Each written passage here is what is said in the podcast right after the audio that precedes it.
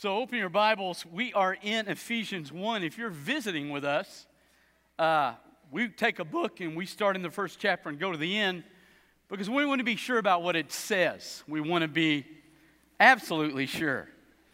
So we have a young couple in the church. They're dating. We're going to call them Bob and Betty. They've been dating for about a year. And when people say, you know, I don't think you should go to church, find a wife, I'd rather find them here than Hurricane Harry. So I'm, I'm good. They've been dating about a year, both godly, both doing it right. This is why you always want to be careful with Scripture. So he told her he was struggling with a little deal, and so she, you know, loving him and, and wanting to help him in Jesus, sent him a Scripture verse and wrote it out and then wrote the reference. So she sent him this. She's Roman uh, Proverbs 5 8. Lead me, O Lord, in your righteousness because my enemies make your way straight before me. Proverbs 5 8. So she sent that to him. And so, you know, I mean, they're dating. So he thought, you know, that's, that's really good. I, I'm going to underline that in my Bible. So it goes to Proverbs 5 8. And the hope is in his heart that she transposed Psalms and Proverbs. Because Proverbs 5 8 doesn't say that. Proverbs 5 8 says, Keep your way far from her and do not go near the door of her house.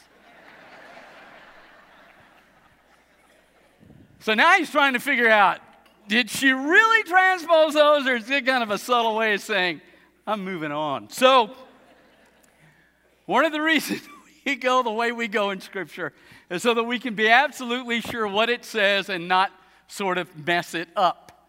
So, we're coming to, uh, we've, we've looked in chapter one, right? We're going to have to rehash a little to go through what is in our passage today.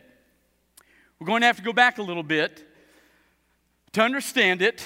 In, we have, of course, a position that God gave us. God the Father authorized our redemption. God the Son accomplished it. God the Spirit applied it. He spoke to us. We believe Him. And now we are positioned in Christ. That's why you can't lose it. You didn't earn it, He gave it.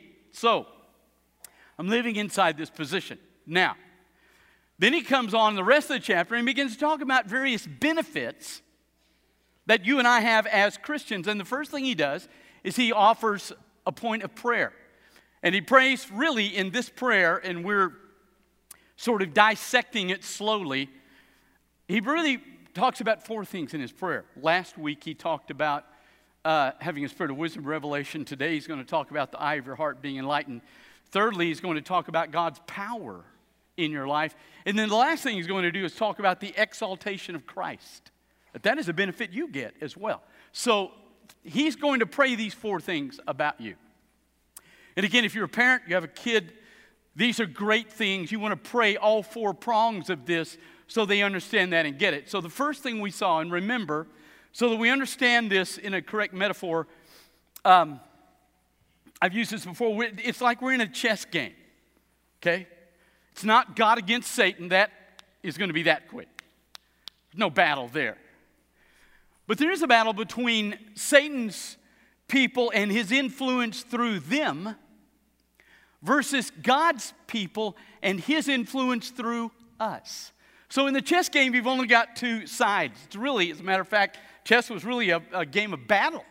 It's a game of war, which is exactly what the Bible says we're in. So I'm in this war between the influence in my life as God uses me versus the influence of other people as Satan uses them. In this chess game, then, Paul prays, and first thing, remember last week, he said, I want you to have a spirit of wisdom and revelation in a deep knowledge of Him. again, we can't know God totally here because we're finite, He's infinite. And so the Bible says in 1 Corinthians 13, we know in part, then we will know as we're known. So it's limited, but He wants us to have the fullest knowledge we can. And so He says, I'm praying that you have a spirit of wisdom and revelation. Now, if you've ever played chess, you know two things. There are only two sides, and all the pieces on both sides are made out of the same material. There's no shift. You don't have a knight of marble and a bishop of of steel and a king of iron. You don't have that. They're all the same material. And that's exactly the metaphor. When he says the spirit of wisdom, all of us in this room Spirit of wisdom is the Holy Spirit explaining to us what's in this text. All of us in this room are bound by this text. So we're really, in a sense, all of the same material. We have to all exhibit the same character, the same responsibility, the same condition in response to the position that we're in. We're all bound by this book. So, whatever the Holy Spirit reveals to us out of this book, all of us are bound by this. When it says, Love your enemies, forgive those who mistrust you or, or mistreat you, every one of us in this room has to live that out. So, the pieces are all the same. But then he said, I want you to understand the spirit of revelation. God's spirit moves the pieces differently in the game. We saw Acts 13, you've got this great church at Antioch. Holy Spirit comes to church and says, I need two guys Paul, Barnabas, I need them. So the church releases them, and now they're moving out on the chessboard. Antioch is here, but now Paul and Barnabas are moving. Not only are they moving, but then when they think they should go this way, the Holy Spirit in Acts 18 stopped, or 16 stops them and moves them this way. And then you have Philip over here who's in Samaria, and then the Spirit moves him to the middle of the road with the Ethiopian eunuch. So he says, I want you to have a spirit of wisdom revelation so that we all exhibit the same character. We're the same pieces with different directions. Now, that's what he prays. And now he comes to the second part. Now, we're going to have to walk through this phrase by phrase. So I'm assuming you have your Bibles, you have them open. We're going to walk through this. So here's what he says I want you to have a spirit of wisdom and revelation in a knowledge of him. Matter of fact, again, that Greek word epignosis, a strong knowledge of him.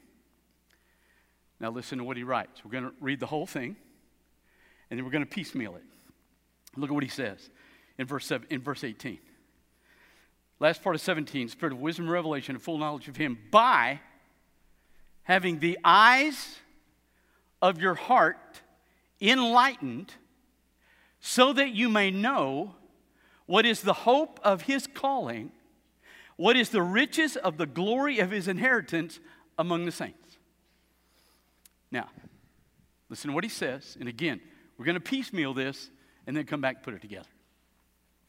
He says, I want you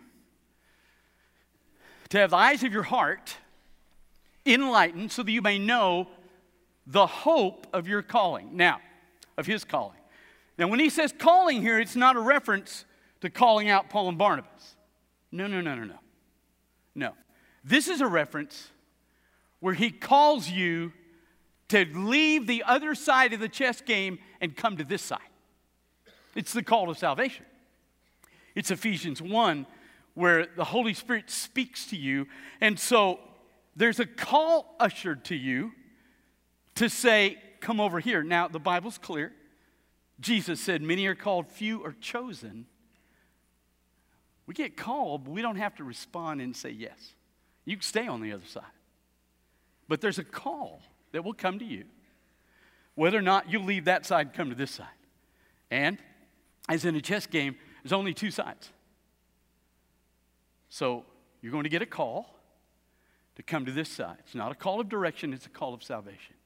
Now, listen to what he says. I want you to know the hope that is in that calling. Now, we use the word hope not in the way the Bible uses it. For example, I hope that Jerry Jones will sell the Cowboys. I've been hoping that since the day he fired Tom Landry. I've hoped other things I can't share, but that's the one that I can share. I'm hoping that Jerry sells the Cowboys. Now, I'm pretty sure he's not going to do that. Now, that's the way we generally use hope. It's something we hope will happen, but probably or may not happen. But with the Bible, when it uses the word hope, it comes up with the idea of something you don't have now, but you absolutely will. For example, if Dallas Morning News comes out tomorrow morning, I hope, and says that Jerry will announce this afternoon in a meeting that Friday he is going to sell the Dallas Cowboys. That's the biblical meaning of hope. It's something that has been announced, but you don't have yet. So the hope of your calling Now, listen. Your calling is to change sides. So, in that calling, God puts, makes you a certain piece and He puts you in certain places on the board. But there's coming a day when you leave the game, when you die. There is a hope that is coming when the game is over for you. Is it good? Look at what he says. What are the riches of the glory of his inheritance among the saints? I have, when the game is over, an inheritance that reflects his glory, and it is rich. I have that. You say, well, what is it? I don't have time to go into it, but let me just tell you. I get him perfectly. Every person I meet when I leave the game, every person I meet here, I never lose them. There's never a person I don't love, never a person I don't like and enjoy. The world here is hospitable. It's great. And then here's this based on 1 Corinthians and what we'll look at in 2 Timothy. Whatever I did correctly as a piece on the game, living out the place He sent me, as a piece and a place, whatever I've done right, when the game is over for me, He rewards me for what I did. He blesses me. That's what 1 Corinthians says. He gives me rewards. He puts His glory on me in a stupendous way based on what I did while I was in the game. If I reject the call, then I'm in trouble when the game's over. If I accept the call, I have this great stuff that is the riches of the glory of his inheritance in the saints, the hope of his calling. It's not something I have right now, but it is a guaranteed surety that when the game is over for me, I'm going to him. Now, now listen, because he's very precise in the second part of his prayer. Listen to what he says. In a full knowledge of him, I want the eyes of your heart enlightened so you may know what is the hope of his calling. Now, listen to me. Let me ask you a question.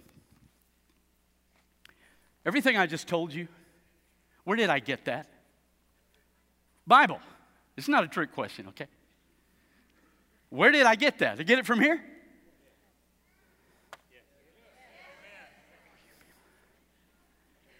Lock the doors. We're staying later. yes, I got it from here. So, if he's already given me that knowledge, why does he then again say, second part of his prayer? Because if the first part of his prayer is answered, I have a spirit of wisdom and revelation, I already know this. But the second part is, God, I want them to know the hope of his calling. I already know that. Listen carefully. Listen. He doesn't want me to know it intellectually. I want the eyes of your heart to be enlightened as to the hope of the calling.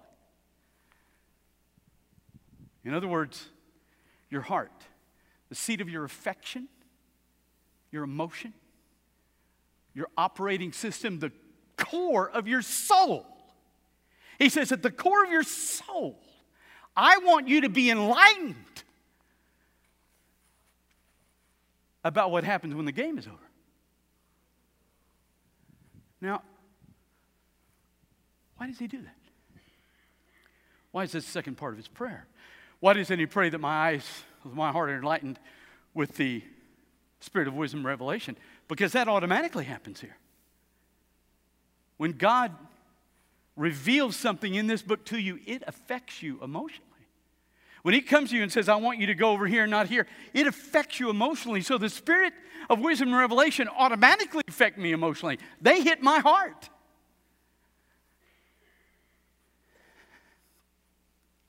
but not this. Now, if you're in your late 80s and you're here, this is beginning to affect you. If you lose somebody you love, you lose a four year old daughter, this affects you because now you crave to know what's on the other side for her. But if that's not true for you, you're in your mid 20s, both graduated from A&M, accountants making a lot of money, doing a good job. Everything's wonderful, no problems, everything health is great. God may speak to you with wisdom. He may move you on the chessboard. Let's be honest. this, this has no bearing in your life at all. And what he prays. I want you to have a spirit of wisdom revelation. I want God to make you the right piece and put you in the right place. But in the middle of that, now listen, in the middle of that, I want you to be moved emotionally by what happens to you when the game is over. Why? Because there are things on the game that I won't do if I'm not emotionally connected to the end of the game. I was in Dallas last week at a board meeting for Criswell College, and I was talking to someone, and they were discussing the Burmese uh, group of the Burmese population there in Dallas. And some ministry to them, obviously people from Burma, and they said, You know what's amazing? Is every one of them was a believer. And then somebody at the table said, the legacy of Adoniram Judson. Now, you may not know that name, but I know a couple of guys went before him, but Adoniram was really the main missionary that went to Burma. In 12 years of preaching, 12 years hard preaching, him and his wife both, 18 converts. In the middle of that, toward the end, there was a war between United Kingdom and Burma, and so they arrested him, put him in a jail, vile jail. Think Iranian prison, Yemen, just vile. Tortured, beaten up. His wife pregnant and sick. Makes the rounds with every government official she can to try to keep him alive. He's finally released Shortly after the release, she dies. And shortly after that, the child she was pregnant with dies. Now, how do you how do you not get bitter? How do you not quit? How do you not say, you know what, God, I'm done? Lost my wife, lost my child, I've spent 12 years here. I got 18 converts. My friends at home are building great churches. I'm going home. How do you stay where He's put you on the chessboard? Because you know what's coming. You know what happens when the game is over and you want to see your wife and let her know you stayed the course because you know what's coming. Why is the divorce rate same in the church as it is outside the doors. Because we divorce for the same reason. Don't misunderstand me. There are times you need to divorce. I know that sounds crazy, but it's absolutely true. There are times you need to divorce. I had a lady in my office one time that said every night her husband took a 357 Magnum revolver. If you don't know anything about guns, it's very powerful. It's a cylinder gun, not a semi automatic. And so he'd flip the cylinder out, put a bullet in there, spin it, cock it, put it up against her head, wouldn't pull the trigger, it wasn't Russian roulette, but then he'd take it, pull it away, undo the cylinder, put the bullet in the cylinder back, and go to bed every night. She said, What should I do? She had two little girls in the other room. I said, I'll tell you what you do. You get out of that house. So understand. I get it. I do. I get it.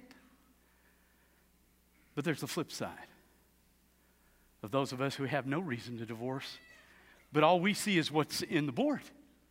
We know I should stay here with this person I'm unhappy with. We've got a mortgage. We've got some debt. I'm struggling. I know I should stay here. I know that's what God wants me to do. That is calling, but I'm not happy. So I think, and I know He'll forgive me, so I, I'm out of here.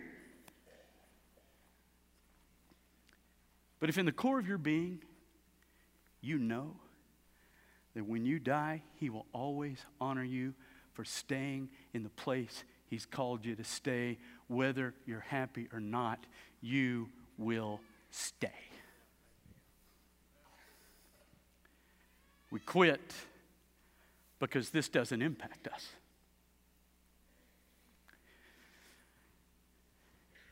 It did Paul. Listen to this 2 Timothy chapter 4. Slide over there. 2 Timothy chapter 4. Verses 6 to 8. Listen to what he writes.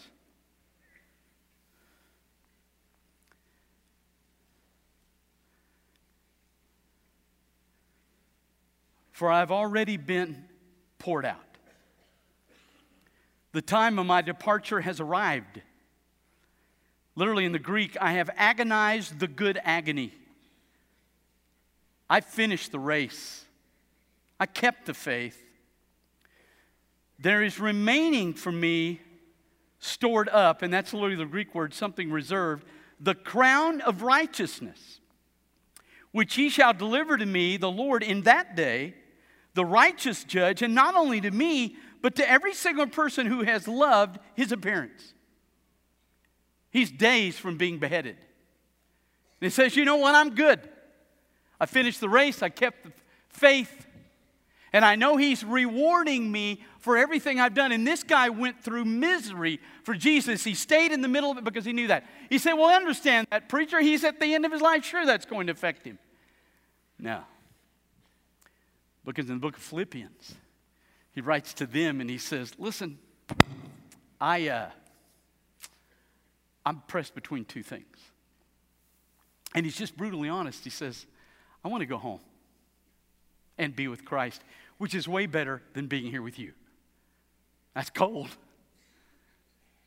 He said, but it's better for you if I stay. It pressed on him. And I think that's it. Paul's praying that I not only understand where I'm to be and what I'm to be, but I want me to, he wants me to understand the passion in my depths of my soul, what is coming. So when the game's over, that understanding will hold me in place. It will make me the piece I should be, and it will make me stay in the place he's called me to be. So, a second part so you be the piece and the place based on what you know in your gut is coming for you when the game is over. It ends for all of us at some point. But right now, I'd make that a part of my prayer life. Father, thank you for the integrity of your book. Thank you for its clarity. Thank you for the prayer of Paul. And Father, I pray for all of us in this room. He prayed for this church, so I pray for this church. Give every one of us in this room a wisdom in your word, a direction in our lives. Let us know you as fully as we can. And let our souls be consumed with what happens when the game's over so we won't do anything you don't want us to while the game is on. Honor us in that prayer. I ask it in Jesus Christ's name. With your heads bowed and your eyes closed. You've never met Jesus, you're on the other side of the chess game, and you want to switch sides. We'll share with you how to do that. You say, Well, I don't want to join the church. We don't care anything about joining the church. We care about you switching sides. If God's calling you to be a part of this fellowship, then we want you to do that. And if you just need to come down here and kneel and pray, then you do that, and we will be glad to pray with you. So, as the Spirit speaks to you this morning, you come.